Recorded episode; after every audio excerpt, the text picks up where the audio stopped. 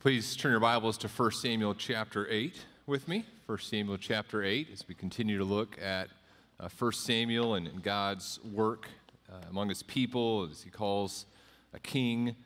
Uh, as, as the people demand a king there in, in 1 Samuel chapter 8, and they get a king like the nations. That's what we're looking at this morning. As you turn there, I have a couple things I want to draw your attention to. Uh, first of all, uh, we are partaking of the Lord's Supper this morning. We're going to be uh, participating in, in, the Lord's Supper. Is that a little loud? Am I, or is that good? Everyone looks up. I wasn't even paying attention. Uh, okay. Is that good? Maybe I'm just hearing more back here. Okay, thanks.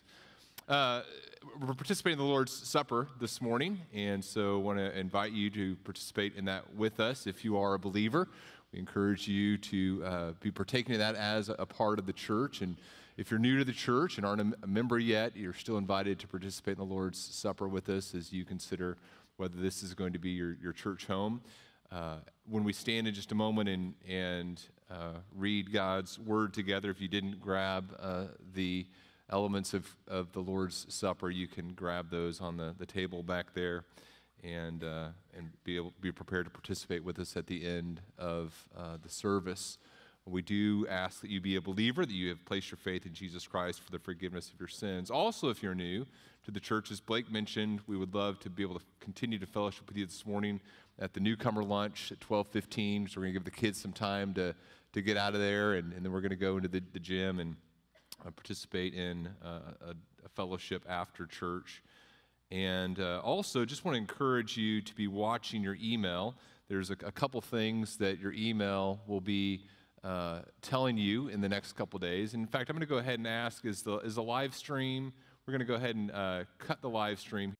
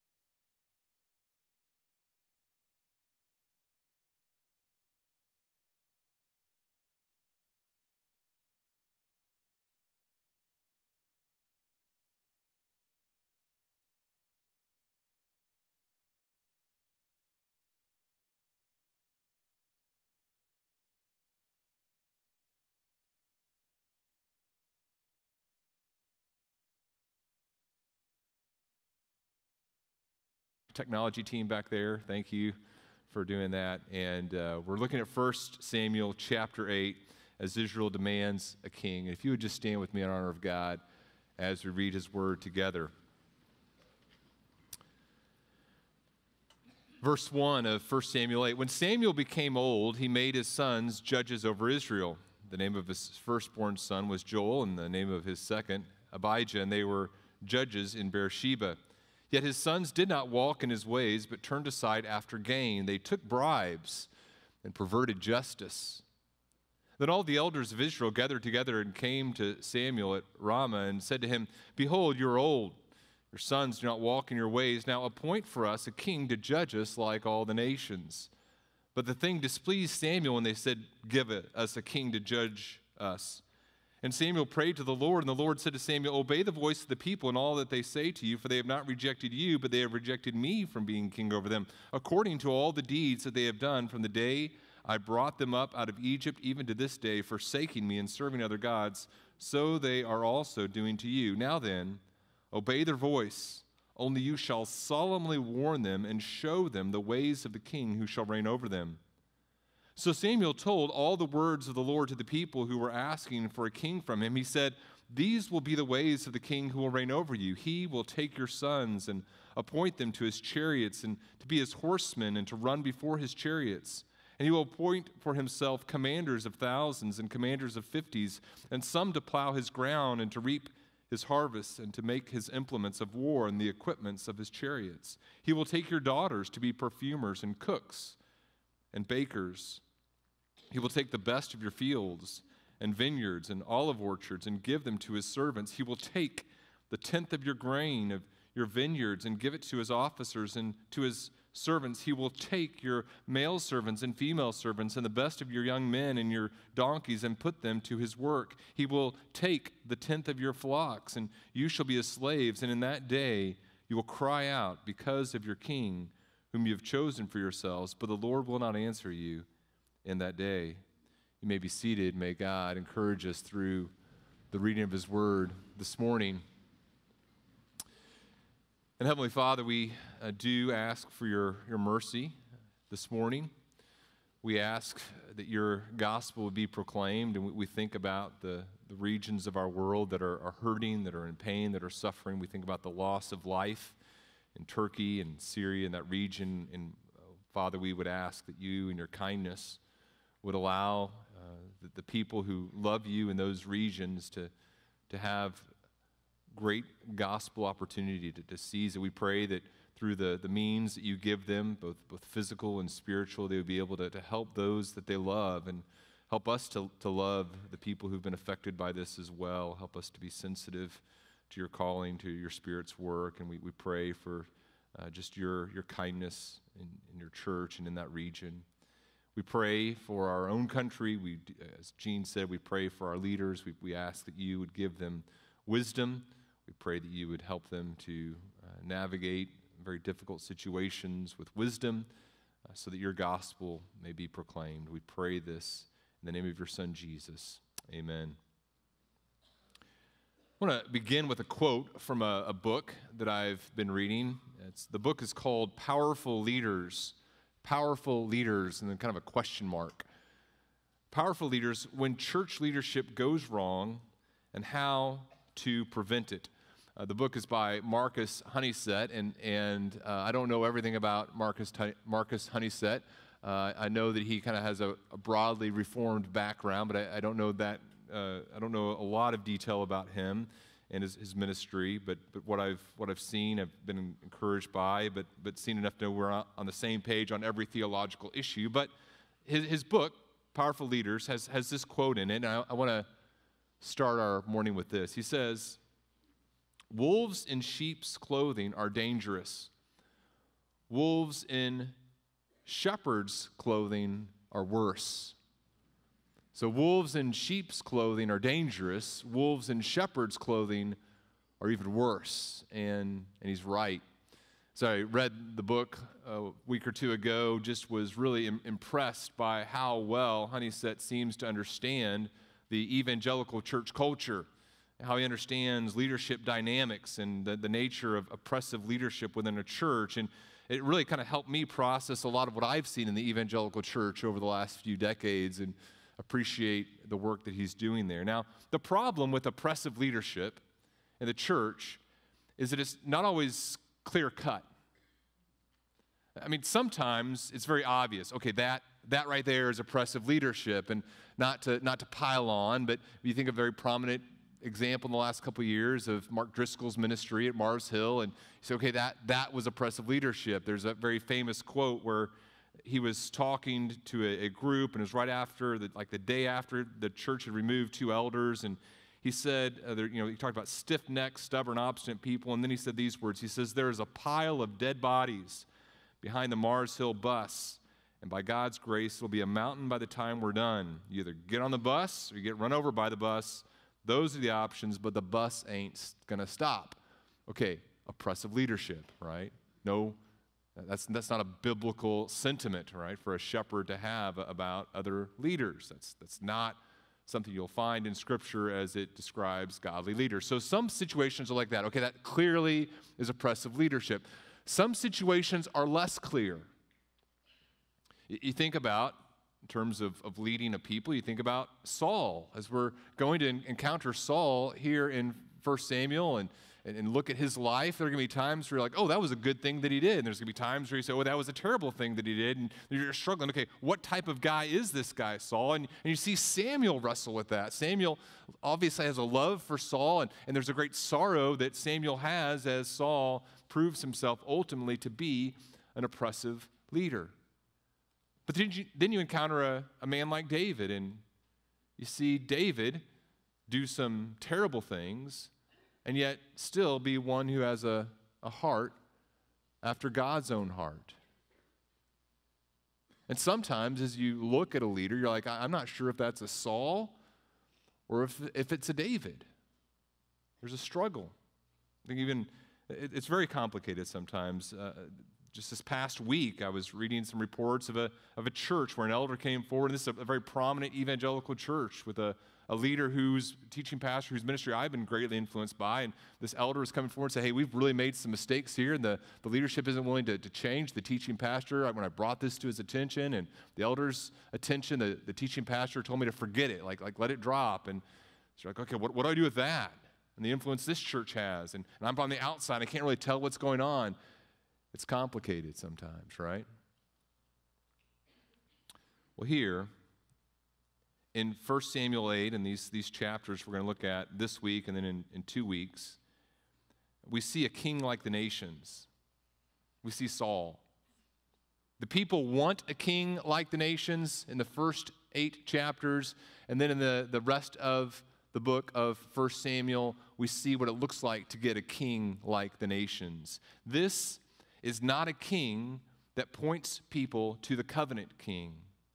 Now, David is going to be the king that's the, the king of the covenant. He's the, the king with whom God makes a covenant, that one of his descendants will reign and have an everlasting reign. And, and that David's reign, and David as the covenant king, points us to the covenant king, the king of the new covenant, Jesus Christ, the anointed one, the Messiah. Saul does not do that, does he? Saul points the people to the world. He's a king like the nations' kings, and he doesn't point people to Yahweh, he points people to the world. Now, the goal for leaders, for, for the leaders of God's people in the New Testament is the same as the goal for leaders in the Old Testament. And that goal, of course, is to point people to the Messiah to point people to Christ. Leadership, and within, the, within God's people, within the, the church, I hope you would all agree with this statement leadership in the church should point people to Christ. I hope that's not comp. You know, I don't see anyone shaking their heads like, I don't know about it. Leadership within the church should point people to Christ. I hope we would all agree with that. And I hope we would also agree with this statement. Believers who are in positions of leadership should exercise that leadership in such a way that they're pointing people to Christ, right? So it's not just leadership within the church, but Christian leaders should be exercising that leadership not in an oppressive way like the nations, but in a way in which people are pointed to Christ. Here's the main idea that I want us to cover over the next few weeks. And I, I, made it into kind of two main ideas because uh, one idea is a little short and easier to remember. One idea I think kind of gets at what I'm trying to say a little bit better. But here's, here's the main idea that I want us to think about. First of all, godly leaders point us to Christ, worldly leaders do not. That's just kind of the, the simple statement, all right? Godly leaders are going to point us to Christ. They're going to point us to, to, to, the Messiah. They're going to exercise leadership in a way that others understand who Jesus Christ is. It's, it's a self sacrificing type of leadership. Worldly leaders are not going to do that. Now, here's kind of the longer statement that I want us to think about. At the core, so at, the heart of worldly oppressive leadership is the conviction that leaders exist to be served instead of served by laying down their lives for others. So, whenever you encounter a worldly oppressive leader, what you have at their heart is this conviction my, I, I exist so that others will serve me. I exist so that, that others will, will do what, what is best for me. And they, they, they kind of cloak that in many different ways, and they, they kind of say it in different ways. And sometimes it's overt, sometimes it's a little more subtle. But at the, at the core of a worldly, oppressive leader, a person who's not exercising their leadership in a way that points to Christ, at the core is this conviction my leadership has been given to me so that I will be served. Not, I've been given this position of leadership so that I can serve others. Now, why are we talking about this? Well, it's because it's in the text. At the core of chapter 8 is, is, Samuel's warning. This is what a leader is going to do, this, this worldly leader you demand, this type of leader you want. This is what he's going to do. And, and this is the core. It's, he's an oppressive leader. We're going to talk about how over and over in the, te- the text it says he's going to take, he's going to take, he's going to take, he's going to take. That's why we're talking about this. Now, what do I hope we accomplish by doing this? One, I, I hope it prevents us from becoming worldly leaders, to, to not be leaders like the nations. If, if we end this morning and in, in, two weeks and at the end of our time, all you can do is think about, yeah, I, there's some really bad leaders out there, then I will have failed, okay, in, in what I want us to accomplish. I, I hope, number one, that as we go through these things, we'll be convicted, okay, this is where my heart is, is tempted in these areas to, to be an oppressive leader, to be a leader, a shepherd in my family or in my workplace, in, in the church. Here's my, where my heart is tempted to, to be served instead of served. So that's one purpose. Another purpose that I hope we have is, is to protect us as a church, to protect us at Bethany Community Church from creating structures and, and systems that encourage worldly leadership. Okay, so this is a, this is a struggle that any church is going to be tempted towards. We, we don't want to create structures at Bethany or encourage heart attitudes that would lead to this type of leadership. And then, and then finally, to help us recognize signs of oppressive leadership. So we're going to look at what type of leadership Saul or what type of leadership this, this future king is going to have. And then we're going to say, okay, these are some characteristics of an oppressive leader. And as I by, you know, God calls me out of Bethany Community Church, I don't want to just make sure that this church is protected, but as God calls me to other churches and other communities of faith, that I would, I would ha- know what the warning signs are. Like, okay, when, when this exists, when I see these sort of patterns, these are some things that I need to watch out for. So that's kind of our goal or our purposes as we go through this. I hope this doesn't make us arrogant, but it humbles us as we think about these things. And whether you're the bathroom monitor at school or the CEO of a, company, I hope that you see how God would speak to you in these, in these principles over these next few weeks. So let's, let's dive in. Number one, uh, and, uh, and, we're looking at seven things about oppressive leaders that we see in these, these texts. And number one, an oppressive leader doesn't look to God's word to grasp the nature of his ministry. So, an oppressive leader, a leader like the nations, doesn't look to God's word to grasp the nature of his ministry. Keep your finger there in 1 Samuel 8, and I want you to turn back to the book of Deuteronomy and turn to chapter Deuteronomy of uh, turn to chapter 17 of the book of Deuteronomy. Now, as, as, we, as we do that, what I want you to see is that this idea of a kingship isn't something that just kind of came out of thin air. God anticipated that his people would have a king. So, for example, as you turn there to Deuteronomy 17, let me read a couple passages to you. First of all, we see that a, a king was part of the Abrahamic blessing. In Genesis chapter 17, God tells Abram, I'm going to make you exceedingly fruitful. This is Genesis 17, 6. I'm going to make you exceedingly fruitful, and I will make you into nations, and kings shall come fr- from you. In verse 16 of Genesis 17. I will bless her, moreover, I will give you a son by her. I will bless her, and she shall become nations. Kings of people shall come from her. So that's God's promise to Abraham. And then you, you come to Genesis 35, and as God changes Jacob's name to Israel, he says to him in Genesis 35, verse 11, I am God Almighty, be fruitful and multiply. A nation and a company of nations shall come from you, and kings shall come from your own body. Israel's blessing then to his sons in Genesis 49. He prophesied that the scepter would not depart from Judah. So there's this coming king. Balaam in Numbers talks about the, the kings who are going to come. And so we come to the book of Deuteronomy, and Deuteronomy envisions this future time when there will be kings. And we come to, Genesis, uh, to Deuteronomy 17, And as we look at verses 14 through 20, we see that the problem that we encounter in 1 Samuel 8 is not that the people want a king.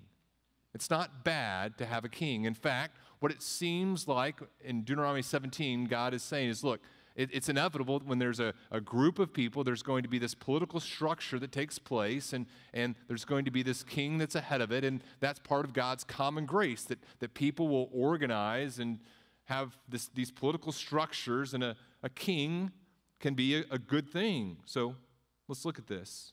That the king, like the nations, in other words, a, a ruler isn't the bad part, it's, it's, it's something God given, but it's possible to take something that God has given and pervert it. So here we are in Deuteronomy 17, and in verse 14, it says, When you come to the land that Yahweh, the Lord your God, is giving you, and you possess it and dwell in it, and then say, I will set a king over me like all the nations that are around you, you may indeed set a king over you. Okay, so it's okay as you, you come and you become this nation, you're in this place, and you say, Look, I, I want to have a, a king, I want to have this political structure. God says that's, that's okay, it's good. So, what's the problem?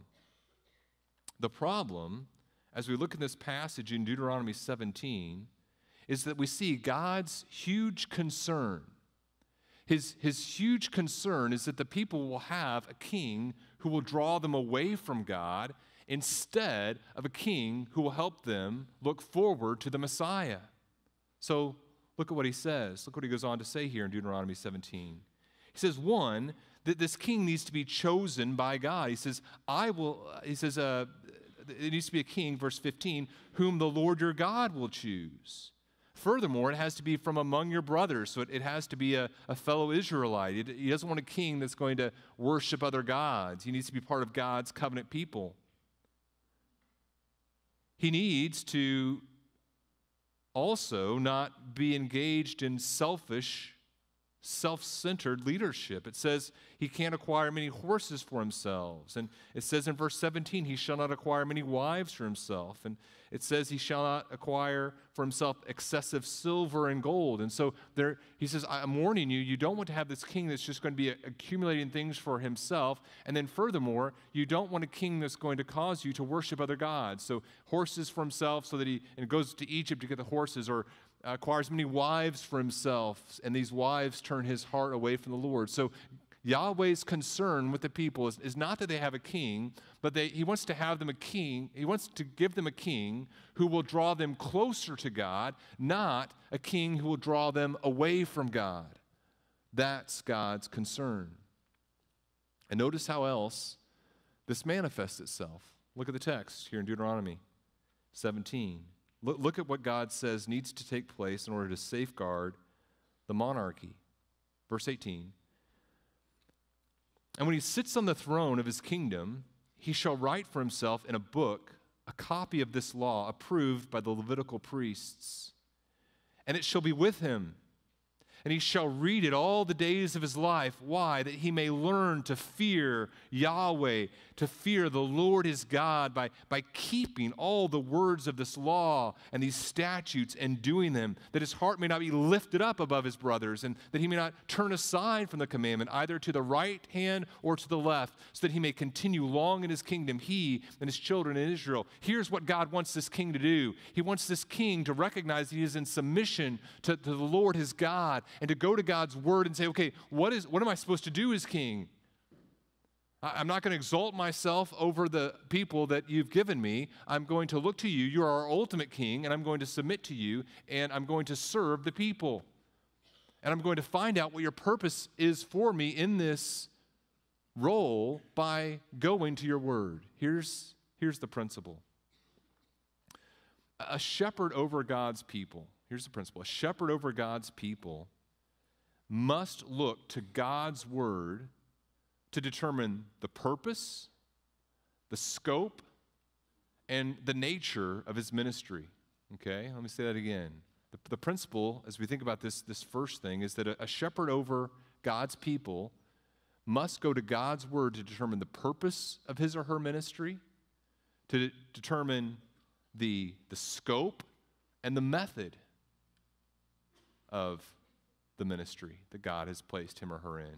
So, a mom, a teacher, a manager, whatever situation, a, a pastor, whatever situation God has, has placed you in as, as a shepherd, say, okay, I need to go to God's word to determine the purpose, the scope, the method. All, all these things need, need to be derived from God's word. So, for example, the purpose. An oppressive leader thinks that ministry exists for, for him or her to be exalted. And, and this gets really tricky, right? This gets really tricky. So, for example, you're, you're a mom. And you say, you know what? My, my only prayer is that God's exalted in my kids' lives. Like that, that's a great statement. But, but what do you really mean? My only prayer is that God is exalted in my kids' lives. You see where the emphasis is, right? Like, I'm cool with God being exalted as long as He's exalted in the way that I want Him to be exalted and in a way that, that I kind of am lifted up as well, right? I'm, I, God be exalted in my ministry, right? I'd like, as you're exalted, I'd like everyone to exalt me as well. Here's what John the Baptist realized. John chapter 3, there's this amazing passage where, where John rightly recognizes that this type of thinking is, is incompatible with true biblical ministry. John is, is his ministry is declining. People are going after Jesus, and his disciples are like, "Hey, John the Baptist." They don't call him John the Baptist. Hey, John, um, Jesus is, Jesus is getting more people than you. And, and what does John say? He says, Look, a person cannot receive even one thing unless it's given him from heaven. You yourselves bear witness that I said, I am not the Christ, but I've been sent before him. The one who has the bride is the bridegroom. The friend of the bridegroom who stands and hears him rejoices greatly at the bridegroom's voice. Therefore, this joy of mine is now complete. And then what does he say? I, he must increase, but I must decrease. That is the inevitable conclusion of every person who turns to God's word to understand the nature of their shepherding ministry. He must increase, I must decrease. God cannot be exalted if, if I am being exalted along with him the inevitable result of good shepherding, of faithful shepherding, is this the, the shepherd is recognized as utterly unremarkable. The inevitable result of, of an effective shepherding ministry, if you're caring for other people, the inevitable result is people must recognize how utterly unremarkable you are. You're shepherding your kids. This happens earlier for some kids, maybe than others, but your kids look at you and they go, huh, you're not that smart. You're just old. Happened very early for my children, right? Yeah, that's right. The same thing happens spiritually. Huh, dad, you're not you're not spiritually better than I am you've just been receiving God's grace for a longer period of time. Yeah, that's right.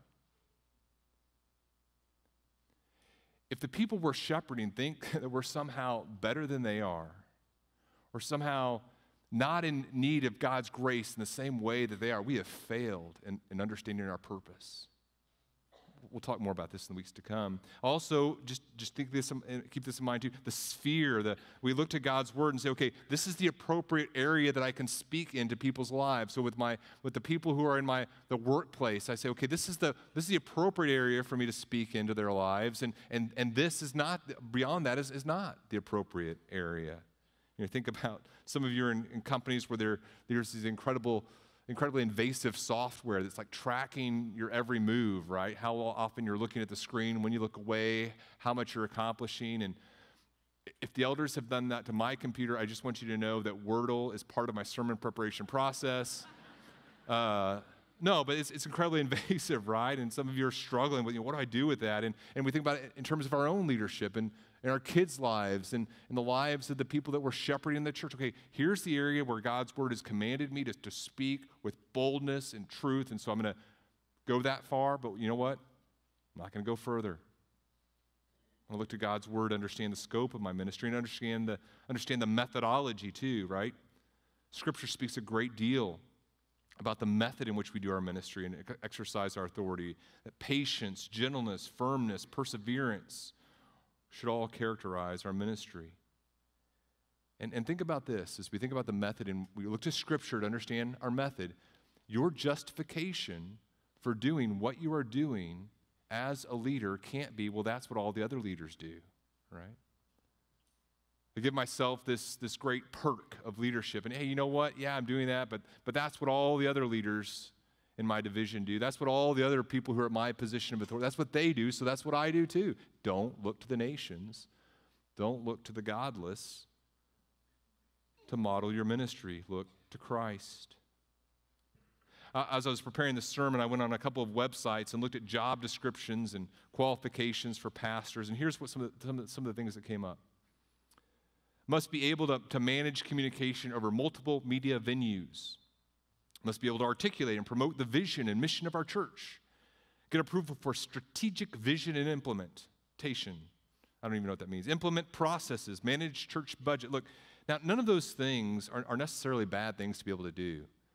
But, but none of those things are the biblical qualifications of, of what a pastor is to do. And uh, there is no problem with you know CEOs, right? we need godly CEOs, but there's a tendency for the job description of a pastor in our culture to look more and more like the job description of a CEO. We want a, want a leader like the nations, a leader, a leader like the secular world. And what's the problem with that? A CEO has certain metrics that they're using to judge the success of their performance, profitability, productivity, and so forth. Now, Christian CEO, you're going to have some different methodology to look at, right? For a pastor, for a shepherd, the metrics we're judging the success of our ministry by must be significantly different. And here's what we're going to see as we go through this study misunderstanding the, the purpose and methodology of ministry inevitably lead not to a shepherd, but to an oppressor. Misunderstanding the, the purpose, the methodology of ministry inevitably leads us not to a shepherd, but to an oppressor. Here's the second thing, second characteristic I want us to look at of an oppressive leader. Number two, an oppressive leader is sometimes the byproduct of a crisis colliding with an unbelieving heart, right? An oppressive leader, a, leader like the nations who, who takes for themselves, is, is, sometimes the byproduct of this, this crisis in a culture in a community colliding with an unbelieving heart. So turn back to 1 Samuel with me, if you would. And we come to chapter 8 and there's a crisis. Uh, first of all, there's an external crisis, and the, the narrator doesn't mention this, but later in the, the, the text, we, as we see Saul interacting with the, with the Ammonites, we recognize that there's a political, uh, kind of this external crisis taking place. But there's also, and this is what the narrator does draw our attention to, there's also a time of internal crisis within God's people. Look, look what the text says. It's, it's very sad, right? Samuel's older and he makes a very poor decision here. He decides that his, this, this position of judgeship will be hereditary, and so he makes his sons judges. And his sons have some significant character issues, right? It says that they did not, verse 3, walk in his ways, but turned aside after gain. They, they take bribes and they pervert justice. And these are things that Scripture warns us again over and over again, right? CSB Study Bible says when leaders use their office for self enrichment and as a result distort their decisions, they betray the fundamental purpose of judges and are a danger in all societies. And such practices are denounced over and over in the Bible. And so I hope you feel some sympathy for these elders, these, these people who are in position of leadership over the people. They, they come to Samuel and they, they recognize that Samuel has done a lot of good things. They, they love Samuel, and yet at the same time, they recognize that he has made a really bad decision with these, these leaders that he has appointed over them in his sons. And so he comes to, they come to him, they say, Look, uh, Samuel, and it must have been very hard to say this look, Samuel, you're old. You're not going to be here forever. This is a time of crisis for us because your sons do not walk, they don't have the same practices that you do. And so, here's what we want you to do. Now, so far, what they've said is right. They've, they've, they've rightly diagnosed the crisis, but their solution is wrong. Their solution that they propose recognizes they don't trust God as their king and, and says, they say, uh, give, us, give us a king to judge us like all the nations. And so, what they should have said is, appoint for us a king that will be in submission to the Lord. But they say, we want this king and we want to rely upon him to, to lead us. And it says, verse 6, the thing displeased Samuel when they said, Give us a king to judge us. And Samuel prayed to the Lord. This time of crisis reveals their unbelief. They, they get the first part wrong, but their solution is, or the, the first part right, but their solution is wrong.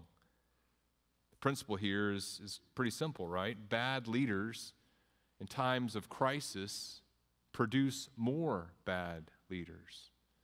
These, these leaders in a time of crisis don't trust the Lord, and so they're bad leaders, and they then produce another bad leader. Now, my conviction, as we think about the people of God, my conviction is that a lot of bad church practices are the reaction to other bad church practices. In other words, we're, we're in a time of crisis, something bad is happening, and instead of responding with a heart of faith and doing what God has called us to do, we kind of just swing the pendulum. So, for example, in kind of my early formative years of, of ministry, there was kind of this, this push for really like aggressive leaders, right? We, we looked at the culture and we saw these, these young men who were not exercising well, they weren't exercising, they weren't doing anything really. And so the, the church said, okay, we, we, need these, we need these strong leaders. Instead of saying, okay, what does God say a leader like a leader is supposed to do in these situations, we appeal to these, these leaders that were calling for aggressive, belligerent, belittling others. And, and then what happened? So we had those types of leaders, and then the, the pendulum swung, and we said, okay, well, I guess we need weak leaders. We need leaders who, who won't stand firm on the truth. And the, you know, think about the church culture now, which we're kind of responding to some of the, the excesses of, of previous generations and just not responding rightly, right? The answer to one bad leader isn't another bad leader.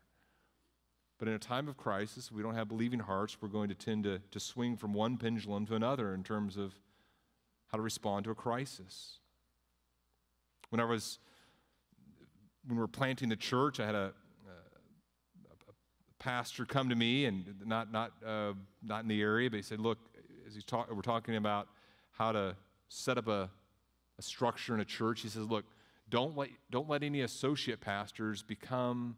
elders. Let them be staff pastors, but keep, keep them away from the elders so they don't try to, to overthrow your authority. And well, where was that coming from? That was coming from a place where he had been in a position where some associate pastors had kind of gotten into tangle with him. And so he's saying, well, that wasn't good. So what we need to do is this. And now, there have been some elder meetings where I thought maybe that wouldn't have been a, a bad idea. But no, I'm just kidding. Uh, would have been a horrible idea, right? Because we need, we need uh, people in positions of, of leadership who will engage in the plurality of leadership. We don't respond to one bad style of leadership by exalting another.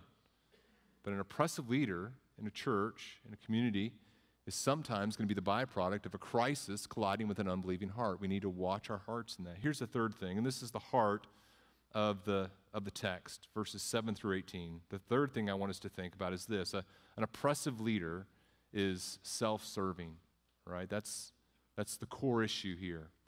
An oppressive leader is a, a self serving leader.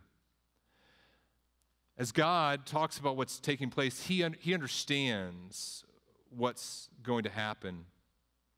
And, earlier, he says, solemnly warn them. That phrase, solemnly warn them, is a, a legal expression used there in verse 9. Uh, let them know this is what a king will, will do. And the bottom line is a king like the nations is going to act like a king of the nations. And God makes it clear look, the people, Samuel, are not rejecting you, they're rejecting me. Now, put yourself in the, the mind of a Canaanite king. So the people of Israel are in the land of Canaan, and they're, surrounded by Canaanite kings. And at this time, a Canaanite king would have been kind of like a, a ruler of a, a small area, kind of this geographic location. So not this, this wide empire like we may think of kings today, but kind of this, this smaller region. And a Canaanite king, this king of the nations, would have this understanding that the, the kingship exists for me to be benefited. Uh, my authority is absolute, and to serve me is to serve the people. And so, acquiring wives, uh, obtaining land, I have the authority to do whatever I want. That's a king like the nations. The king of the nations is going to lead the people in his community to worship the gods of that region. And so gods were very localized. And so a Canaanite king, a king like the nations, was going to lead the people to, to worship whatever gods were, were part of that community. And that's God's concern. Look at the text here we read earlier. And notice all the times the word take is used. There's two different Hebrew words that are, that are being translated here, but listen how the ESV translates it. Beginning in verse 11. These will be the ways of the king who will reign over you. He will take your sons. Verse 12. He will appoint for himself commanders of thousands. Verse 13. He will take your daughters. Verse 14. He will take the best of your fields. Verse 15, he will take a tenth of your grain. Verse 16, he will take your male servants. Verse 17, he will take the tenth of your flocks. This is an oppressive leader. The heart, here's the principle the heart of the oppressor in leadership is convinced that the purpose of their position is to be served. Or to put it another way, how many times do we see the word take there? To put it another way, the heart of an oppressive leader is to take, take, take, take, take, take.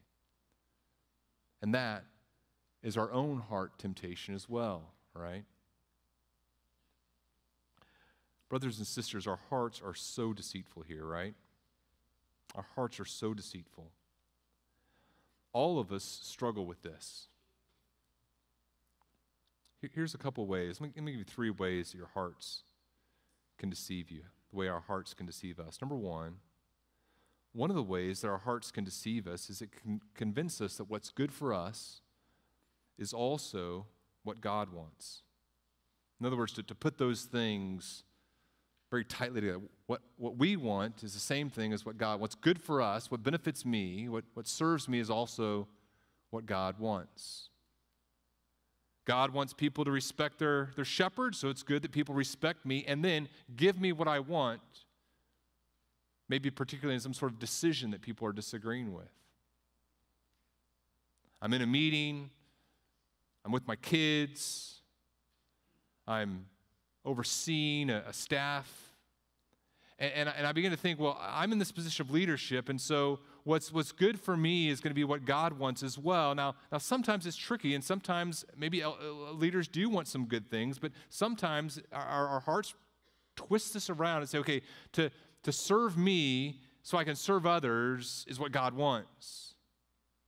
Or you begin to say this to, we kind of twist it a little further. To oppose me is to oppose God, or to disagree with my decision is to oppose God Himself.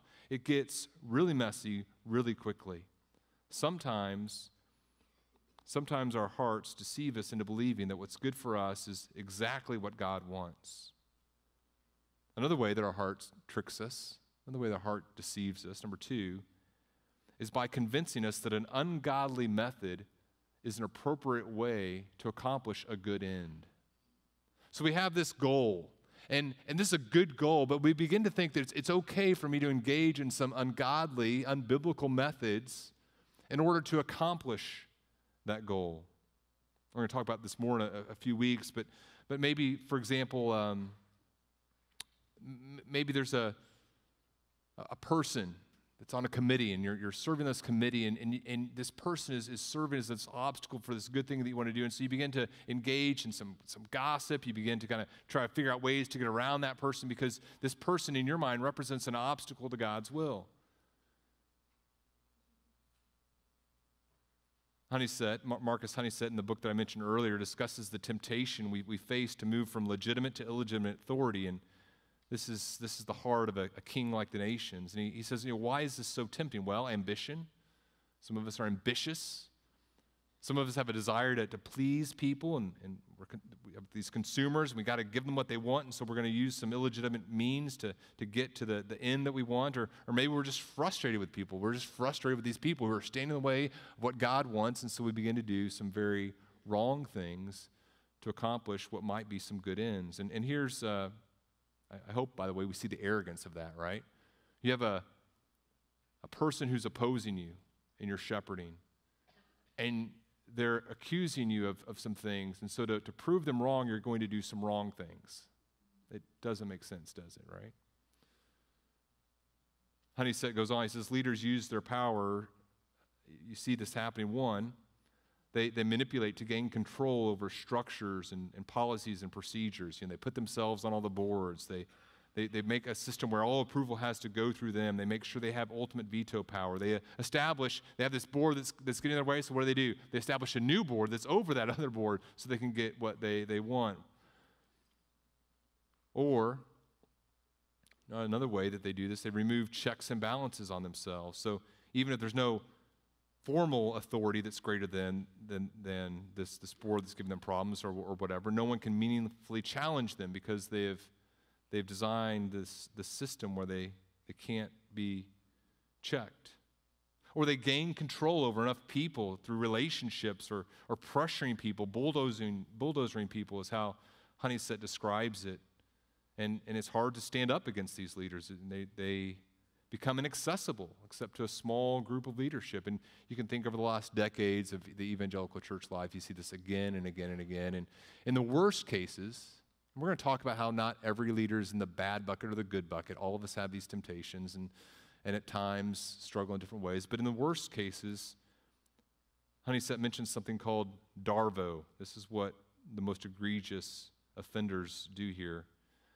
It's kind of an acronym DARVO. One, you deny anything wrong. Two, you A, you attack the challenger.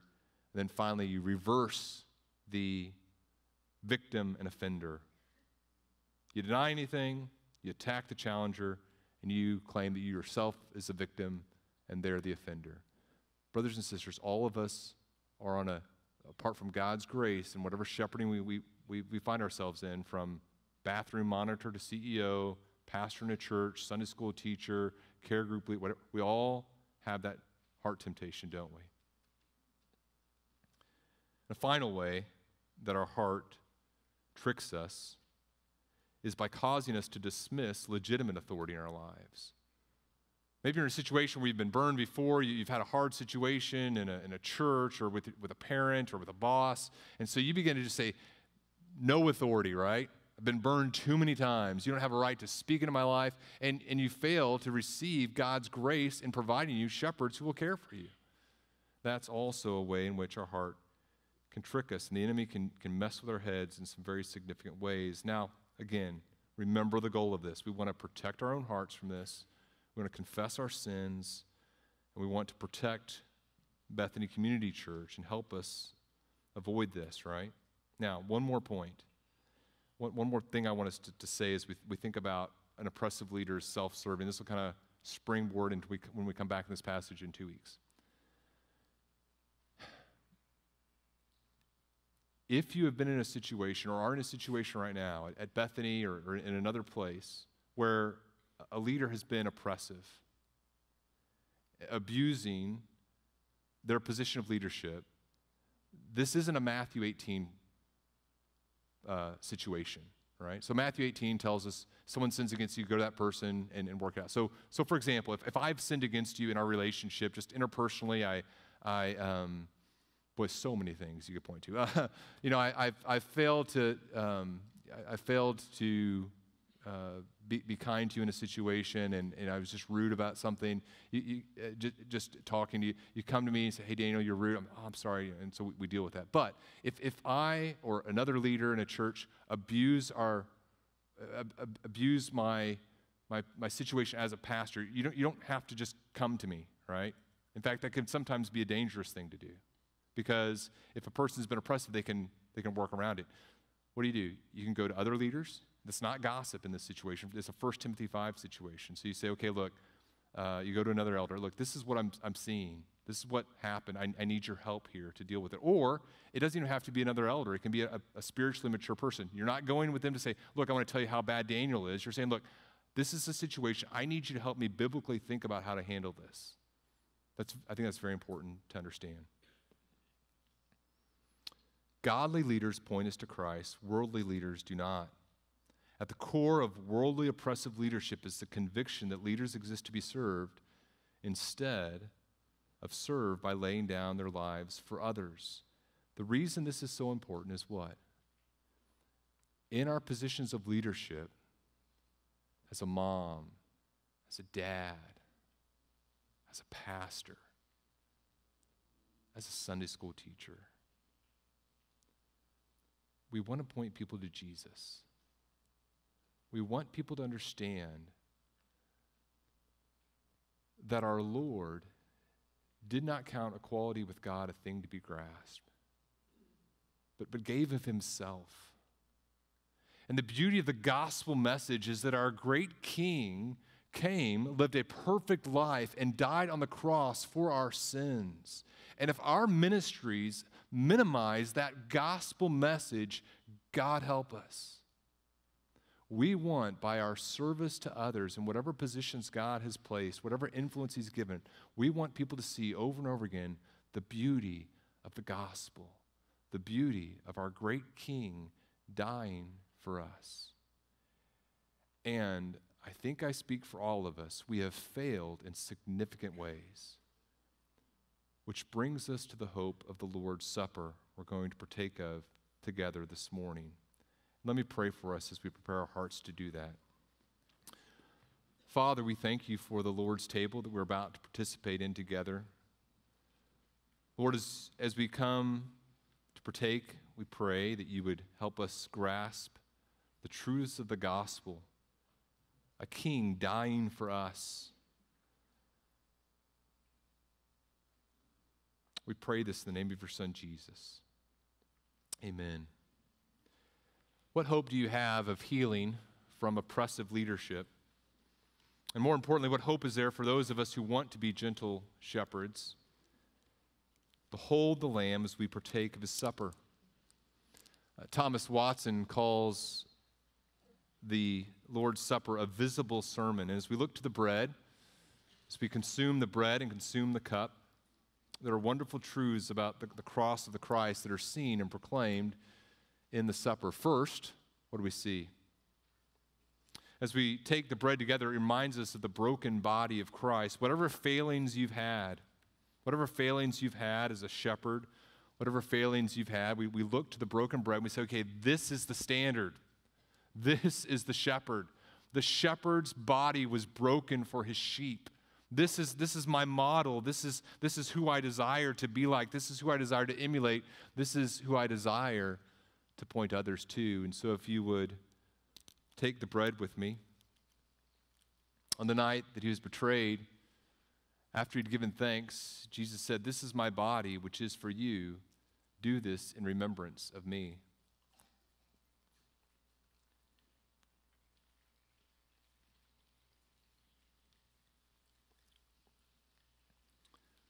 As we partake of the body, then we see the perfection of our Savior, the, the perfection of his heart of service, his heart of sacrifice.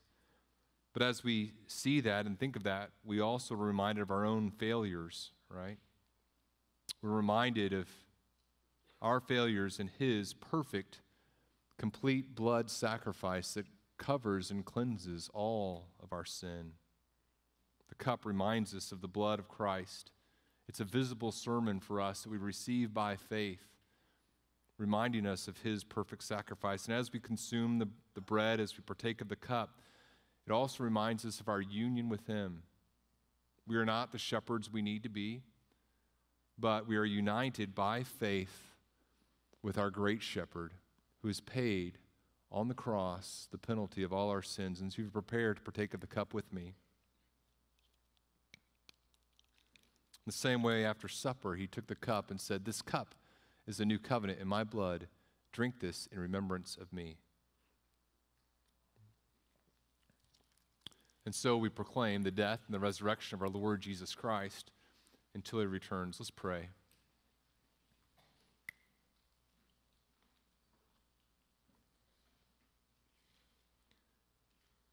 Father, our only hope in life and death is you.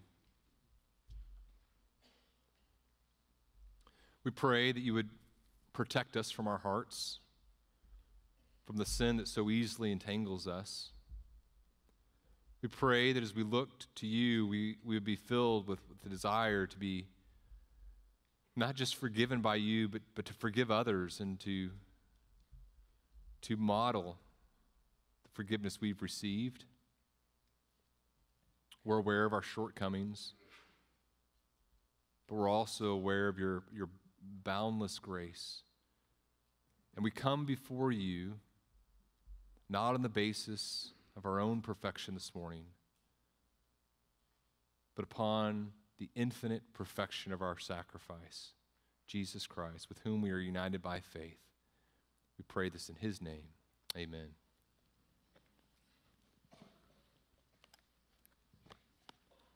Amen. I'm going to invite you to stand with me as we close, and we're going to sing.